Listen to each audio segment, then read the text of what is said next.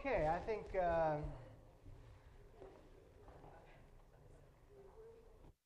hey, I'm sorry that you heard a big sigh downstairs when I went down there. Uh, somebody told me at the table they thought I was dying or something. I, actually, I just went down to get some paper towels and they all fell out when I pulled them out. So.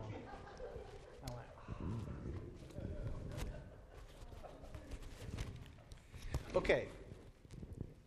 Who thinks that they penetrated the essence here? Whoa, the master's praying. He's pouring his heart out to God. What is he what is the heart and core of his prayer besides all of the grammatical stuff? What, what does he want to have happen? Brian. Revelation. Well, as they said, wonders. But I liked um he says to be with me where I am. It was like a position he was in. It was like a a positional mindset. Oh, thanks. Um, of like of understanding the oneness and then acting it out. Is that um, present or future? It was a present. I want them to be where I am in order that they oh, may. Oh. Like those in the future? Yeah, that's a future thing. But what he was experiencing was present. Yes. So we need to make that distinction. In the future, I want them to be with me and to see my glory. Okay, beautiful. What does he want to have happen now? What's he praying that God would give to us now? Okay, the, the big idea is oneness. Does he qualify the oneness? Does he define it? I mean, that's like such a mystical concept. How do you get your head around? Just exactly like he says, just as just you are in me and I am as the oneness that the Trinity experiences. So I heard Dan say, we've got this thing that Jesus is talking about, the world. He's praying for everybody. And what does he want to have happen? The oneness that God experienced before the creation of the world, he wants to have happen what? That people will be brought into this just as oneness that God experienced from all eternity. Yes?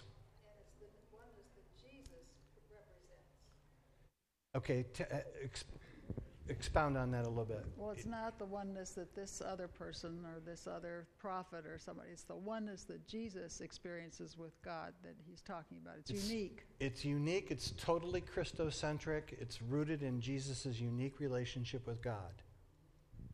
Good. So, this isn't a oneness of soul, it's not just intellectual. It's not just emotional, it's spiritual. And it is defined not by anything in this world, it's defined by that which was existing from all eternity before this world existed. Mind shattering idea. Anybody else? Now, there, uh, Terry, you, why does Jesus want this oneness to be experienced among us. So that the world may know. So that this world will know that you sent me, that you love them the way you love me. I don't know if you picked this up, but he says, believe and know something. What does he want the this oneness that he creates here among this group of people that he's praying for? That oneness is supposed to achieve something in this world that the world may believe what? See, that God sent Jesus into the world. If the worldlings, the ones who have not yet stepped into the spiritual world, see the oneness that God has created among us, they will believe that Jesus was sent to the world by God, and, and then they will know something that God loves us, them, the world. Now, I don't know if it strikes you, uh, but it really impacts me, having spent I don't know how many years studying about God, studying formal theology, learning doctrines, languages, ways of looking at theology, a total intellectual immersion. And I'm not even putting myself, I mean, there's people that have spent way more time on this than me. But it strikes me as I've spent my whole life trying to learn about God. He's suggesting what? And I'm not saying that was a futile ex- exercise either. I'm just trying to contrast this. I've studied about God. What is he suggesting? That you will know, believe something and know something of God by what? By books, by doctrines? By, uh, by feeling, by experiencing something, by seeing something. And what is that that the world is supposed to see and know? That we're one. And he also, can you talk a little bit about your, your question, when you pointed out? Yes, you can. you said, we're being told what? That God, to, to achieve this oneness, God gave something. Jesus gave something to this group of people that are supposed to radiate this oneness. What did he give to them? Glory. Glory. Yeah. and you said what? I said, I don't feel glorious sometimes. Where, where does the word glory? Can you go into a derivation of glory? What, what, it, we think of glory as victorious. We think of glory as mighty. What, what? There we go. That's what I'm looking The for. The Greek word is doxa, and I don't know if this is going to help or answer, but that's the Greek word, and that's where we get doxology. What's the doxology in the liturgy? It's when you, you know, remember we talked, uh, talked about this. You can't really give glory to God because God is glory, but it's the time when we acknowledge that God is God. That's the doxology. All right, now we only have a few minutes left, so I want to show you an illustration to see if this helps.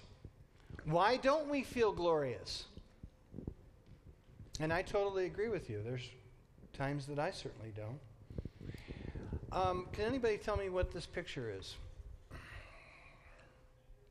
Atoms, molecules. It, okay, it could be a set of molecules. Kind of looks. Titleist golf ball uh, at the inner core, getting ready to release its energy after being struck perfectly. Ah! Who said that? The cosmos. This is what. This is a painting of a Hubble photograph of what the universe looks like one billion light years across. That means light traveling 186,000 miles per second would take 1 billion years to transverse this space. Everybody fall down on their knees and grab their heads. Mind shattering. Uh, I actually put a little golden dot here that isn't really a representative in spatial dimensions at all to suggest that's kind of where we live. Can you get your head around that? How big the universe is? Now, it's only been, and I think about this, we live in a unique generation. It's only been in the last 40 years that we've been able to understand this. Prior to this, when we looked out, what did we see? To the naked eye, a set of stars, and we thought that's what the cosmos is. Now we've discovered what? Well, yeah, that there are black holes that exist. But now we've discovered what? That the cosmos is so much big. And this isn't this is only one billion light years across. This isn't the entire cosmos. Yes. We don't because the light that's coming from these things is traveling to us at 186,000 miles per second. It takes so long for that light to reach us that these things could be gone. And, and actually, when you look out at the stars at night, you're not looking at real time. You're looking at the past, which is another mind blower. Now, how did we come to have this understanding? Because in the realm of science, telescopes, And it, equally intriguing is if you look at what's crawling on your skin right now through an atomic microscope. I don't know if you've ever seen that. It looks like some primordial monsters all over you, right? You think you're all clean and sparkly because you took a shower this morning? You got microscopic microbes crawling on you that look like something out of a horror movie. This view, this view of reality has shown us that the natural eye, the natural apprehension, is only a small dimension of how we uh, apprehend reality. And what the New Testament is trying to tell us is what? Over in this realm, what we've been trying to do for, I think, 2,000 years is use what we see, what we observe, what we feel, what we touch and taste to discover what God is like. And what Jesus is teaching us is what? It's a spiritual thing. And God can take us into the realm of the Spirit, into dimensions of oneness with God that are the equivalent of what science has taken us into the physical realm. This is making sense? and of course, everybody always wants to know how.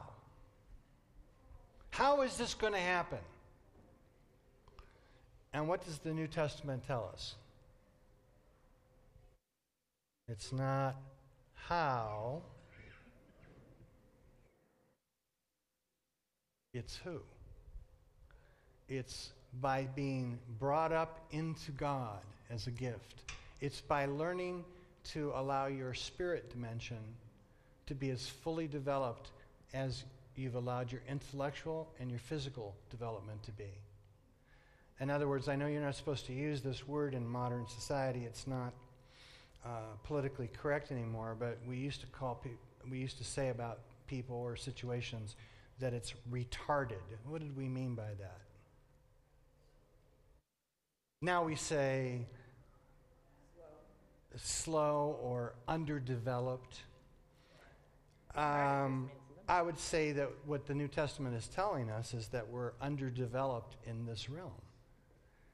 But if we're open to it, and, and this is, it's not just the first step into faith in Christ, but it's then what? Growing. Leaping, going, and saying to God, whatever you mean by this prayer, whatever it is that you mean by this, give it to us as a gift. We're open to it. Because you're not going to get there through your own, and I'm, I'm not going to get there through our own power. It's a gift. Yes, sir. And doesn't this, in the spirit, what we just read, transcend or go beyond what you're seeing in the science realm? Oh, oh, Not it's not. It's only an analogy, and greater. it's much greater. Just think about that. It's much greater, but it's just a weak analogy. We've learned to look at things scientifically and greatly enhanced. I mean, if you'd have brought, if you'd bring Galileo back from the tomb and show him what we now know, he, he'd just be mind blown. I did, I thought I was cool when I could just figure out what was going on in our solar system.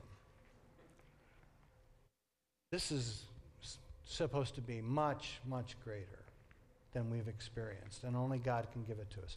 Okay, thank you for coming. Have a great day, and I'll see you next week. Uh, read the next two chapters, okay, if you want to. Um, go on to, because we're going to have to double up on some of these. So, chapter 6 and 7 for next